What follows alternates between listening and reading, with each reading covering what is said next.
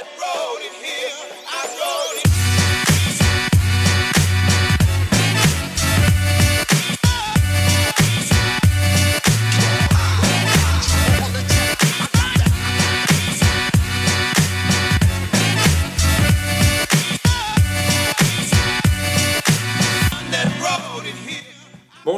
bienvenue sur Popcorn Game, le podcast qui vous parle de jeux vidéo, de cinéma et vice versa.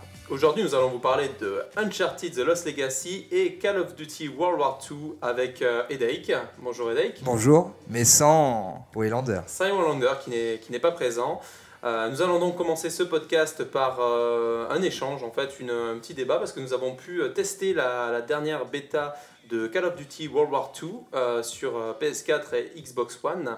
Euh, et nous allons finir ce podcast par euh, le crash test de Uncharted The Lost Legacy.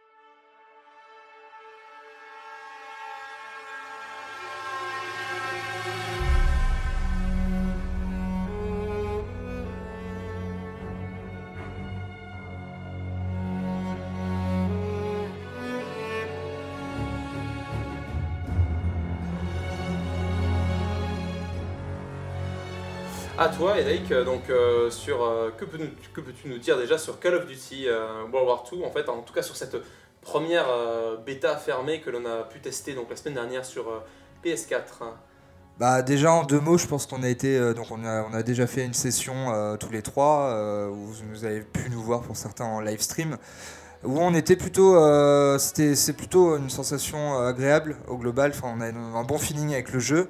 On n'est pas des gros joueurs de Call of Duty, hein, que ce soit tous les trois, ça, ça a pu se voir pour ceux qui nous ont vus en termes de score. Mais nous, après, manette en main, voilà, euh, on a trouvé que c'était plutôt pas mal. Euh, donc je pense qu'on peut dire que c'est un Call of Duty euh, qui revient vraiment à ses racines, c'est-à-dire des racines beaucoup plus arcades, c'est plus bourrin, c'est plus viscéral. Donc c'est du Call of Duty à l'ancienne, on va dire plus sur les Call of Duty Black Ops 3 ou Advanced Warfare là où les derniers se sont concentrés sur des, euh, phases futuristes. Euh, là, on revient donc à des racines euh, de tranchées, parce que c'est la, Enfin, comment dire, pas de tranchées, mais c'est la Seconde Guerre mondiale, donc on a des armes beaucoup moins futuristes, forcément. Et c'est plus, plus viscéral. Donc un, un, feeling de jeu Call of à l'ancienne, qui est quand même un peu plus lent que les précédents opus, mais plus nerveux, je trouve. Euh, aussi, un retour de système de division classe qui offre moins de personnalisation, mais qui offre plus de réalisme contextuel euh, vis-à-vis de l'époque avec les unités d'infanterie ou autres. Euh, on a bien aimé le souffle des, explosions qui, peuvent nous, donc du coup nos stunts nous, nous étourdir ou autres et qui vont, qui vont donner un feeling en jeu vraiment agréable où il va falloir anticiper c'est, les, les, quand on se fait tirer dessus ou autre l'effet de recul.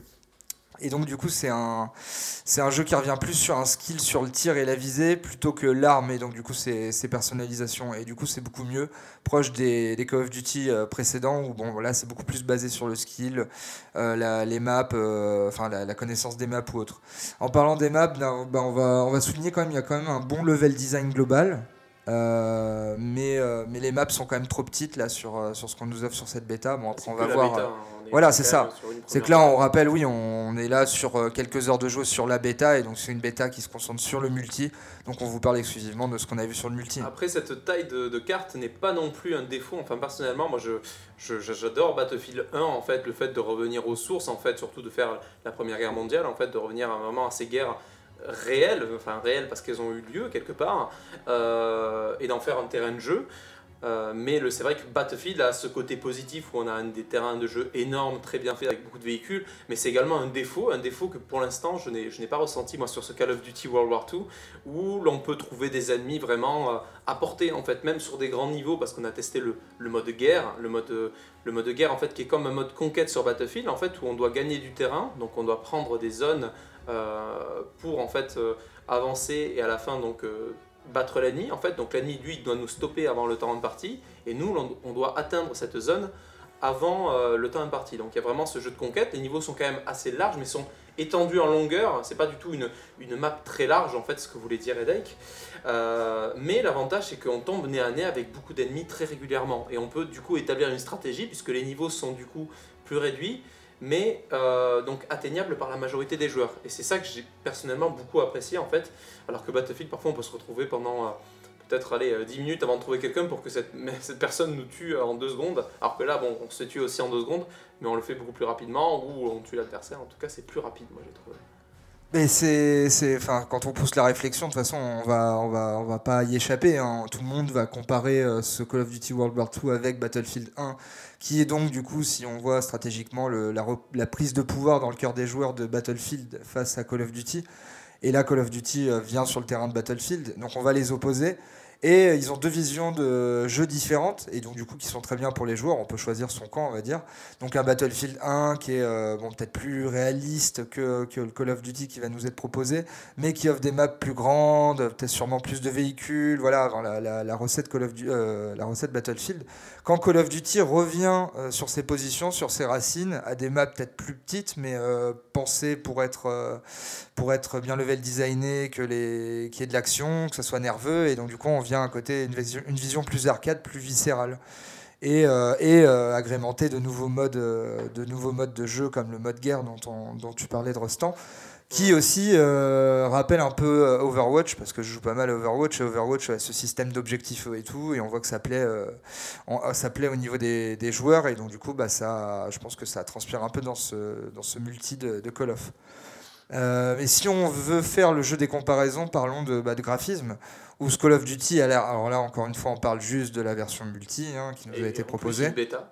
Et bêta. Donc euh, à première vue, bon bah au jeu des, au jeu des comparaisons, c'est moins beau que du Battlefield, compte tenu aussi que Battlefield il y a plus de, de, de joueurs, que les maps sont plus grandes, donc c'est moins beau, mais euh, c'est une autre vision, c'est plus coloré on va dire, plus détaillé à certains moments. Et voilà, on va voir euh, surtout ce que va nous proposer Call of Duty euh, en version complète et en version solo. Euh, donc moins beau en l'état sur cette bêta que Battlefield 1. Et j'aimerais aussi souligner certaines animations qui sont pas forcément au top en l'état, notamment du côté des animations des soldats. Mais sinon, pour le reste, vraiment, on est vraiment sur du positif, sur le feeling général du jeu, hein, enfin de la bêta. Hein. Surtout qu'on n'a pas encore vu le solo et quand on sait, on va dire, avec quelle attention les Call of Duty, on va dire nous impressionnent en fait, en fait, construisent leur jeu euh, autour du solo, c'est du grand spectacle, on sent vraiment le, vraiment le, on sent qu'on va être quand même impressionné par ce solo en fait, sachant que là on est que sur une version multijoueur, euh, en plus on est encore à deux mois, ouais, on a deux mois de la sortie. 16 novembre, ouais. Donc je pense qu'on va encore avoir des améliorations et on va en prendre plein, plein les mirettes en multi et surtout en solo, hein. ça va être vraiment comme un film en fait. Ouais, et j'avais oublié de souligner aussi que le jeu donc, est plus viscéral sur son feeling, mais je pense aussi dans ses, euh, dans ses combats. C'est-à-dire que les combats euh, sont, bon, Seconde Guerre oblige, on va dire, ils reviennent à un côté euh, donc plus viscéral et même plus gore. On va dire, les, les, l'ambiance est plus gore. je pense que ça pourrait limite être des trucs de démembrement ou autre, mais même l'ambiance sonore. C'est-à-dire, il y a vraiment beaucoup de cris, cris de soldats. on est vraiment dans le chaos, dans les, dans, plongé au cœur de, du conflit. Et je pense que les, les, explosions sont vraiment pas mal aussi. Et je pense que du coup, tout ça dans le solo va être très brut, quoi. Très très, ouais, euh, je trouve pas le mot, mais tu, tu vois ce que je veux dire. Enfin, très brut, très. Ça va être sanglant. Enfin, très sanglant, ouais. Donc, euh, viscéral, tu l'as dit viscéral, c'est bah, viscéral, en plus si on va aussi plus loin, viscéral. Donc du coup là, le, les développeurs sont Sledgehammer Games, des anciens de chez Visceral Games, qui ont développé euh, notamment le Dead Space, qui est euh, une, une, référence en termes de survival horror, et euh, de gore. Et donc du coup, bah, je pense qu'ils ont ça un peu dans leur ADN et que ça, ça, ça se, ça se vérifie hein, sur ce Call pendant la guerre, c'était pas des balles de paintball. Hein, donc, non, c'était très. Bah, ouais terrible. Mais donc du coup, euh, après c'est un autre débat, mais euh, quid de l'hyper-réalisme et du photoréalisme dans des conflits ou autres, euh, ça serait trop dur, je pense. Mais bon, c'est un autre débat, on va pas s'étendre là-dessus. Je te propose qu'on bah, qu'on conclue, même si on l'a plus ou moins fait sur ce Call of. Hein, simplement, est-ce qu'on est qu'on attend vraiment ce Call of Duty? Est-ce que ça, ça ravivait un petit peu cette flamme qu'on avait perdue avec Infinite Warfare On va dire qu'il nous a fait amener trop haut dans l'espace? Ouais, ouais, on revient un petit peu sur Terre? Est-ce que cette Selon toi, est-ce que tu attends vraiment ce retour sur Terre de, Call of Duty? Alors, euh, selon moi, c'est un peu biaisé parce que je suis pas vraiment un joueur de Call of, mais euh, j'ai trouvé de l'intérêt à y jouer. Bon, après, euh, c'est toujours le problème avec tout le monde, c'est le temps de jeu. Est-ce que je pourrais allouer du temps de jeu à Call of au détriment d'un autre? Je suis pas sûr. Mais en tout cas, oui, je ferai son solo. J'ai envie vraiment de voir son mm. solo. Le multi, de m'y amuser un peu, peut-être avec des potes ou autre. Euh, et je pense que surtout, euh, d'un point de vue plus, euh, plus grand, quoi, c'est voilà, ils reviennent aux sources, ça va faire plaisir aux joueurs. voilà, la mécanique va se remettre en place de Call of. C'est-à-dire que les conflits futuristes, ils ont testé une fois, deux fois, trois fois, ils ont vu qu'en termes, je veux dire, purement stratégique et de vente, ça marche pas. Quand on revient à l'ancienne, c'est-à-dire avec le remake là, de, Modern Warfare, euh, ça, ça fonctionne. Donc voilà, ça a, sauvé, ça a sauvé les ventes. Voilà, euh, donc du coup, euh, tout simplement, bon, bah, on revient à la formule qui fonctionne, avec un côté moderne, et, et, puis voilà, je pense que tout le monde sera satisfait, autant les anciens que les nouveaux, que ceux qui veulent revoir des conflits qu'on a déjà connus, comme la Seconde Guerre mondiale. Voilà, je pense que c'est une bonne alchimie qu'ils sont en train de construire, autour aussi du succès de Battlefield 1, mais en prenant le contre-pied. Non, je suis, totalement d'accord. Moi, je, suis, je partage ton avis en tout cas sur ça. Il me tarde de, pouvoir tester le solo, en tout cas, que j'avais beaucoup apprécié dans les, dans les précédents épisodes jusqu'à un certain Modern Warfare. Ensuite, j'avais euh, j'avais complètement décroché, alors qu'à la base, j'étais très, euh, très fan de la série Call of Duty. Euh, pareil, le multi, j'attends beaucoup, notamment mode nazi-zombie. J'attends de voir ce qu'ils vont nous concocter parce que c'est vraiment un mode excellent. notamment, enfin, moi, les derniers que j'ai vraiment affectionné, c'était Black Ops 2, en fait, où le mode nazi est excellent, enfin plutôt zombie tout court même. Est-ce que c'est le premier nazi zombie? Est-ce que je t'aurais que moi le mode zombie. C'était World, World, at War en fait, c'était ouais, un Pacifique en fait. Et euh, non, le jeu était excellent et c'était euh, en fait Call of Duty a trouvé son ADN à la base en nous sortant des images de guerre, en fait en nous balançant au visage en fait des, des scènes de guerre qui étaient choquantes, violentes, réalistes tout ça se poudrait un petit peu d'un effet Michael Bay en fait dans le jeu vidéo. Donc c'est un petit peu les Michael Bay du jeu vidéo. Mmh, les voir revenir. Enfin, avec la guerre quoi. Voilà avec la guerre oui. Les, voir revenir comme ça à ces fondements réalistes vraiment avoir droit je sens qu'on va avoir droit à un, débarquement épique en fait dans le jeu. Donc moi il me tente vraiment de voir ce qu'il nous réserve. Tout ça avec ce côté gore réaliste etc donc euh, j'attends beaucoup de ce jeu autant en multi qu'en solo. Et euh, je parle également au nom de Waylander qui a, qui a été scotché par. Euh, il n'est pas là pour en parler malheureusement, mais euh, il a été scotché par le multijoueur. On avait du mal à enlever la manette des mains et d'ailleurs il s'en sortait plutôt pas mal. Je crois que de nous trois. Ouais, ouais, c'est lui que honnêtement, enfin, compte tenu du. Enfin, qu'on n'était pas tout... on était tous pas préparés, ça faisait longtemps, je pense qu'on n'avait pas touché un Call of.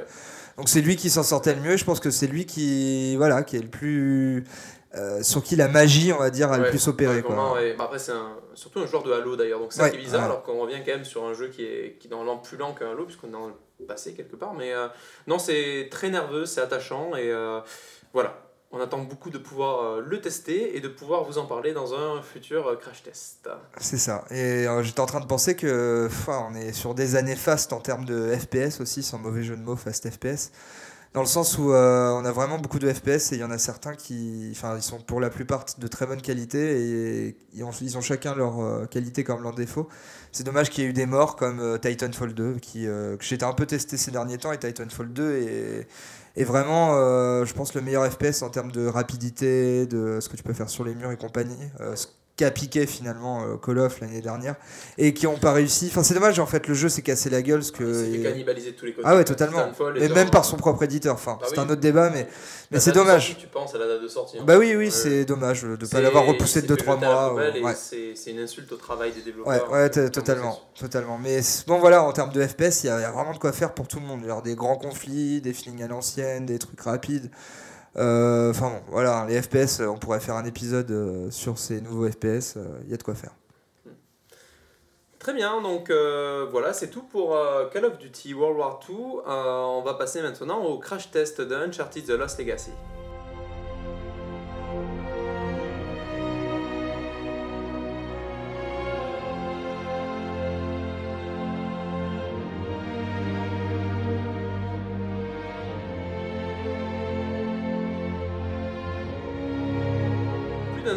Euh, le quatrième opus, donc Uncharted est de retour avec euh, Uncharted The Lost Legacy. Alors là, c'est un, un petit peu différent parce que c'est un spin-off, euh, donc c'est pas vraiment focalisé sur Nathan Drake, mais sur Chloé Fraser, qui est en fait une ancienne camarade de jeu de notre héros, accompagnée de Danny Ross, qu'on a pu voir notamment dans Uncharted. Le précédent, le Thief's End, ouais, le 4. C'est le 4. Euh, côté histoire, euh, nos deux héroïnes partent à la, à la, recherche de la corne de Ganesh cette fois, donc ça, c'est en Inde que ça va se passer. Euh, et on, donc du coup, on sera amené à visiter des paysages aussi épiques que variés. Euh, et à résoudre de nombreuses énigmes qui sont d'ailleurs beaucoup plus dures que, que, dans le proche, que dans le dernier en fait Uncharted. Qui était peut-être un poil euh, facile, enfin c'était agréable, hein, mais euh, peut-être un poil sont- facile. Ils ont gardé quand même ce côté agréable et on est quand même sur un, Un on est un peu plus ardu, un peu plus, plus ardu. plus de réflexion. tout en étant intéressant, voilà, et on aura surtout, comme d'habitude, des dizaines de troupes de militaires avec un grand méchant à leur tête. Donc le méchant de cet épisode s'appelle Assav. Donc euh, rien de spécial à part qu'il veut la même chose. Enfin, on sait pas trop. En tout cas, il veut également la corde de Ganesh et on le reconnaît avec ses grosses lunettes euh, et sa mèche au vent euh, lorsqu'il se bat, un petit peu comme dans le dernier épisode également. Donc vraiment.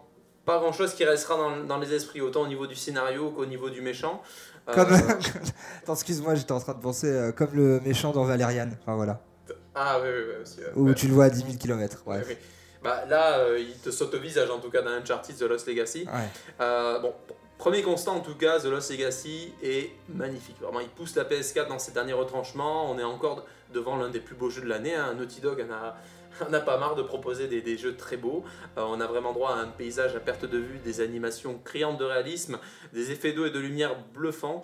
Euh, on a vraiment un spectacle tout au long du jeu et en plus de ça une, réalisation vraiment aux petits oignons. hein. On a euh, le jeu qui est parfaitement rythmé et d'ailleurs on a, comme le précédent opus, on a zéro transition entre le jeu et les cinématiques, ce qui encore plus nous, euh, nous fait rentrer dans le jeu, c'est toujours aussi agréable. Donc c'est donc avec plaisir qu'on explorera les différents niveaux, qu'on escaladera d'incroyables monuments parfaitement réalisés. Il y a d'ailleurs une nouveauté dans ce jeu. Euh, on a droit à un niveau euh, proche de celui d'Uncharted 4 à Madagascar, euh, où on a le droit de, en fait, de choisir le sens de nos points d'intérêt. En fait, on peut du coup euh, visiter ce niveau qui est plus grand que les autres et euh, choisir dans quel sens on veut accomplir les quêtes dans ce niveau. C'est malheureusement en fait une illusion de, euh, une De choix. illusion de liberté surtout. C'est une illusion de liberté euh, parce qu'on a le game design et le level design de Naughty Dog qui nous rappelle rapidement à l'ordre en fait, qui nous dit non non non, tu suis ce script là, sinon ça ne marche pas en fait.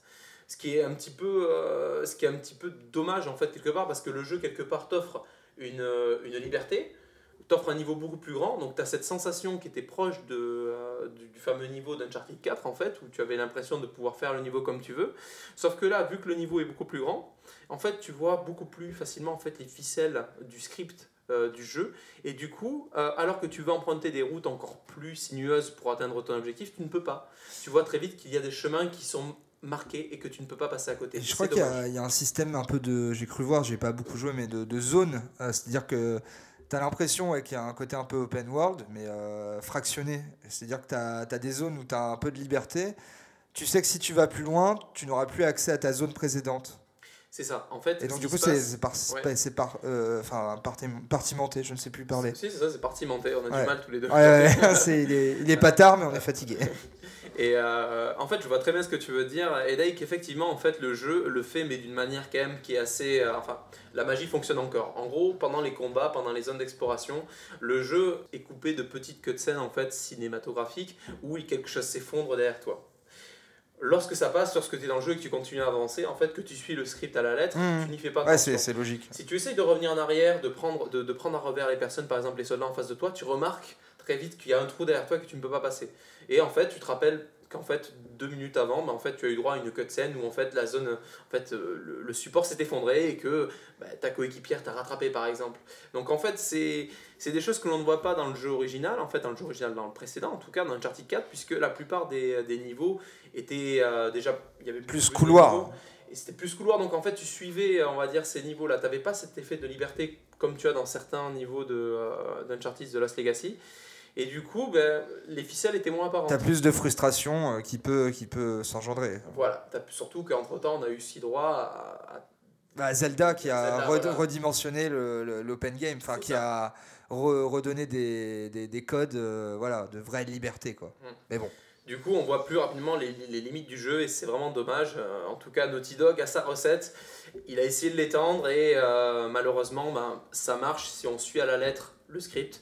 Si on veut aller ailleurs, si on veut profiter de ses libertés, hop, on se fait bloquer par un mur. côté duo, en tout cas, Chloé et Nadine sont très attachantes. Y a, elles n'ont rien à envier au duo des frères Drake du précédent opus. On notera cependant que l'alchimie met un peu de temps à s'installer entre les deux femmes.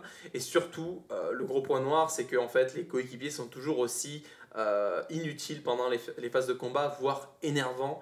Euh, on les voit passer un petit peu dans tous les sens, les ennemis les voient pas, euh, ils nous aident pas du tout, ils ne couvrent pas, ils tirent 2-3 balles dans le vide, ils sont vraiment euh, plus embêtants qu'autre chose en fait. Hein. C'est surtout que l'IA des adversaires pendant les phases de gunfight se concentre, on a l'impression qu'ils se concentrent uniquement sur nous en fait. Souvent les soldats notamment les soldats très, euh, on va dire, très armés, euh, arrivent vers vous et euh, se moquent complètement de, de vos coéquipiers en fait. Donc les coéquipiers souvent ils n'arrêtent pas de circuler, de se placer un peu partout et malheureusement bah, ça, ça n'aide pas et on meurt régulièrement à cause d'eux parce qu'on pense qu'ils sont derrière nous et qu'ils nous couvrent mais pas du tout, ils ont fait le tour, ils sont placés ailleurs et on... ils servent à rien. Malheureusement c'est ça.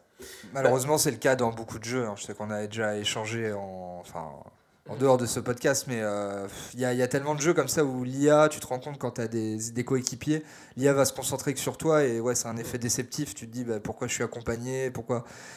Bon, c'est mal calibré, quoi, mais l'IA, c'est pareil, c'est un autre sujet où il faut allouer beaucoup de ressources. Euh.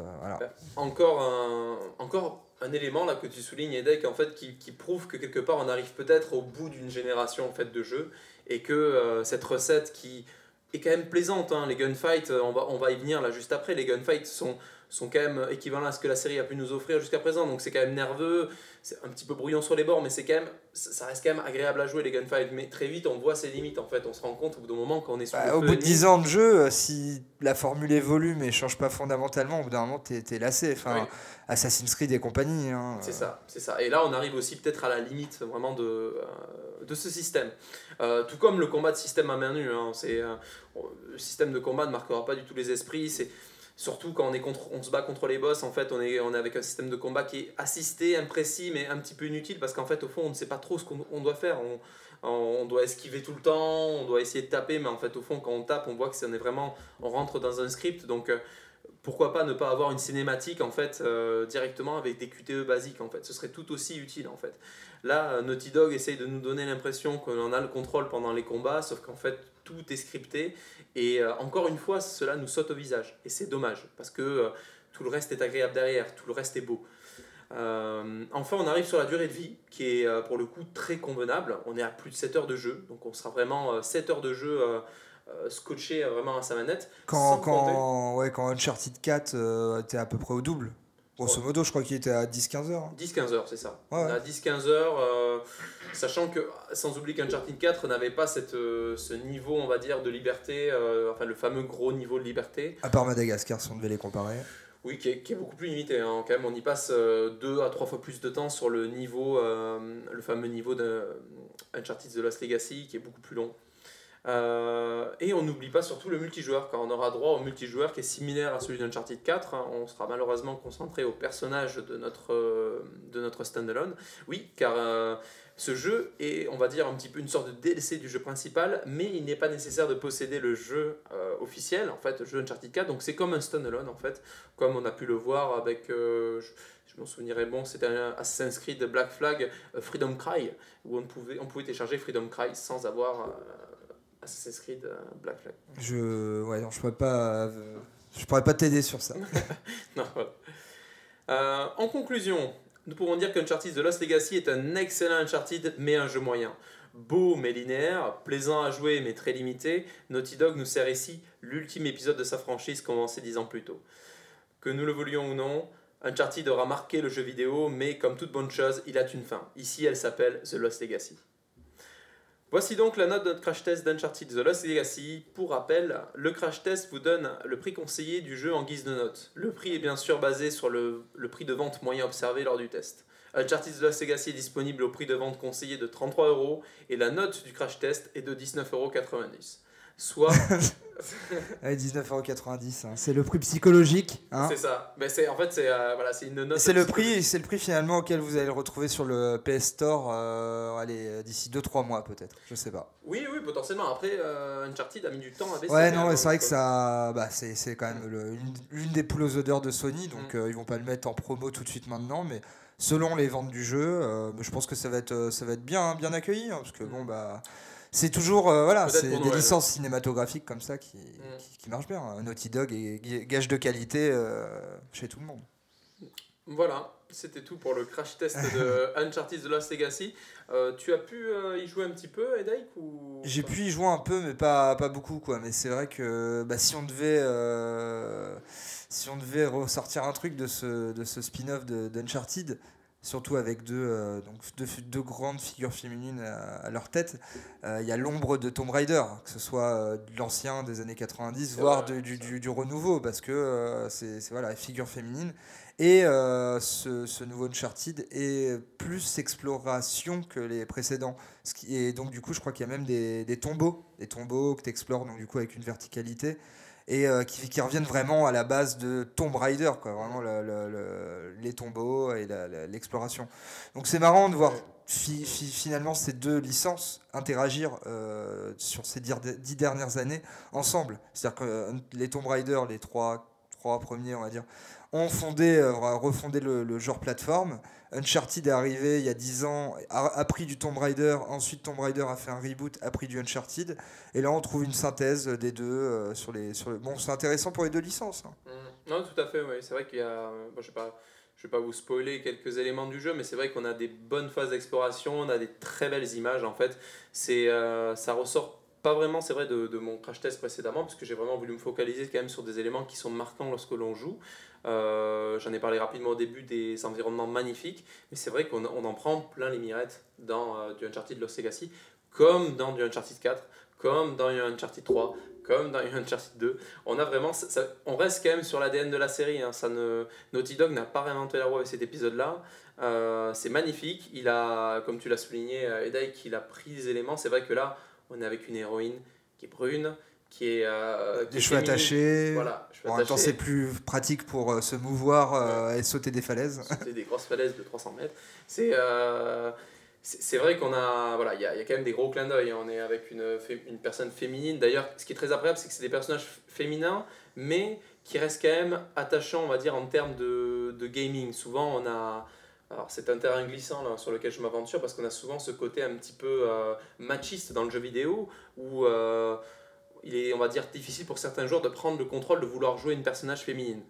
Euh, ce, qui n'est, euh, ce qui peut être, on va dire, dans certains cas un petit peu compréhensible si le héros a certaines euh, dans le jeu vidéo le héros parfois est construit autour de sa féminité il a des pouvoirs il a des capacités qui sont entre guillemets réduites adaptées à sa condition féminine et c'est vrai que d'un côté ça fait tout de suite ressortir un côté machiste du jeu vidéo ce qui pousse certains joueurs à refuser de jouer à certains jeux parce qu'une fille on va dire est sur la jaquette et là on se retrouve face à deux protagonistes principaux qui sont peut-être certes des femmes, qui restent avant tout des héroïnes et qui, portent vraiment, on va dire fièrement, ce, qui sont un porte-étendard vraiment de, tout ce qu'on peut retrouver euh, de génial en jouant un personnage féminin. En fait, ça reste un personnage principal, ça reste un leader en fait dans le jeu. Euh, ce n'est pas euh, le héros qui sauve tout le monde, le, le gros mec avec les gros biscottos qui sauve la fille en détresse. Non, là c'est des c'est deux filles en détresse qui enfin non pardon Ah, le lapsus. ces deux filles, ces deux filles qui sont, euh, on incarne deux filles qui sont vraiment deux héroïnes qui sont très plaisantes à jouer, qui sont fortes, qui, qui se débarrassent des méchants. Et je vous en dis pas plus parce que je risque de vous spoiler le jeu, mais qui sauvent beaucoup plus de personnes qu'on y croit. Et juste, je voulais qu'on revienne sur le contexte finalement de ce Uncharted Lost Legacy, c'est-à-dire qu'il est, il est, il est finalement sorti qu'un an, même pas, après Uncharted 4. C'est-à-dire que les équipes ont mis, euh, grosso modo, même pas un an pour le développer. Et grosso modo, en un an, bon, bah, ils ont repris le moteur du jeu, ils l'ont magnifié, ils l'ont optimisé. Euh, mais surtout, ils ont écrit quand même un scénario euh, qui rentre dans l'univers du Uncharted. Ils ont remis en avant des personnages. A priori, les dialogues sont toujours quand même bien ficelés. Ouais. Il y a toujours des références, que ce soit de la série, des points de- des points d'humour. Donc, grosso modo, en fait, c'est vraiment un excellent jeu, euh, un excellent spin-off, euh, compte tenu du contexte de, de développement qui est de moins d'un an. Et ça, je trouve que c'est quand même une prouesse. Et encore une fois, ça montre la, la qualité des équipes de Naughty Dog, hein, Surtout qu'en plus, euh, soulignons-le, ils sont en même temps sur un autre projet de taille. qui viennent d'annoncer, bien sûr. Enfin, ils viennent d'annoncer il y a quelques mois, mais on, on s'y attendait. podcast, mais, Mais, euh, on attend tous, oui, The Last of Us 2, hein, bien sûr. On l'attend et on a peur parce que qu'est-ce qu'ils vont faire avec la licence Mais c'est leur bébé. Donc après tout, euh, on a envie de voir ce qu'ils vont en faire. Je suis totalement On est confiant, en fait. ouais. Je pense qu'il n'y a même pas de. de problème sur ça. Les, ils maîtrisent totalement leur art. Après, le seul défaut qu'on pourra leur allouer, c'est un petit peu le défaut de ce spin-off, c'est de peut-être rester dans leur, euh, dans leur euh, recette facile, on va dire, dans leur système de jeu classique. Sauf Mais- que c'est une recette tellement de qualité comparée à- aux autres productions que bon bah on, voilà, on, Si a- on en redemande. Par là, Ubisoft a commis ce travers avec, euh, avec Assassin's Creed. Aujourd'hui, Et ses autres licences. Je veux dire Ouais. en termes de vraiment système de gameplay et de système, euh, voilà, ils l'ont importé de- dans des jeux et ça s'est vu en fait. Mm. Évidemment, ça coince. C'est ça, c'est ça. Espérons que, que Naughty Dog ne commettra pas euh, les mêmes erreurs. Je pense qu'ils sont plus, euh, enfin voilà, ils, savent, euh, je pense, à s'arrêter au bon moment et renouveler ce qu'il faut. Très bien, merci à vous de nous avoir écoutés pour ce dernier épisode de Popcorn Game. On vous retrouve bientôt. hein, Ouais, voilà. Avec Et- toutes les, tous les jeux qui, qui s'annoncent devant nous en cette fin d'année et en 2018 et les films Et aussi, hein, il oui. y, a, il y a- il y a de quoi faire. On Mm. pourrait, on, on vous concocte plein de trucs euh, Ouais. bien sympathiques. D'ailleurs, la semaine prochaine, on va, on va pouvoir voir ce que donne le film Ça. Euh, Le clown terrifiant. Voilà, donc euh, fameux remake du film de Stephen King. euh, Enfin, du livre. inspiré du livre de du Stephen livre de King. Stephen King. Donc on verra, on verra tout ça. Voilà, merci à vous de nous avoir écoutés. N'hésitez pas à partager, à liker cette, cet épisode. Et à nous donner vos retours, hein, que ce soit sur quand vous le voyez passer sur Facebook ou, ou même par mail si vous voulez, ou par, par télégraphe, par pigeon voyageur. N'hésitez pas. Ouais, ouais, Pigeon Voyageur, moi je suis pour en tout cas. euh, Mais il faut revenir, je suis sûr que c'est très, ça serait très hipster, tu vois. ah, Il y en a beaucoup à Paris en plus. Eh oui, il y a, il y a un- y a business à faire. pigeons, il y a- Eh, Il y, a les- il y a un truc à faire, on y réfléchit et on vous dit ça. Merci. Et merci, à la prochaine. À la prochaine.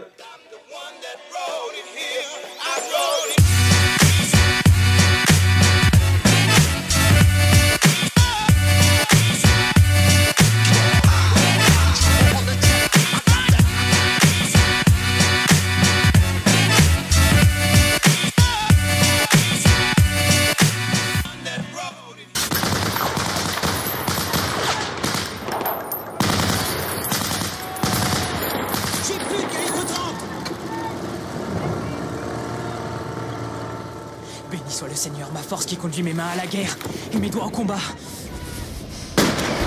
Salope. Ce putain de sniper, va Ma miséricorde et ma forteresse. Mon danger et mon libérateur. Fils de pute les chiens Mon De toute ta famille celui à qui je donne ma foi. Reste dans la partie, reste. Ton peur de fils de pute. Nique ta mère, fils de pute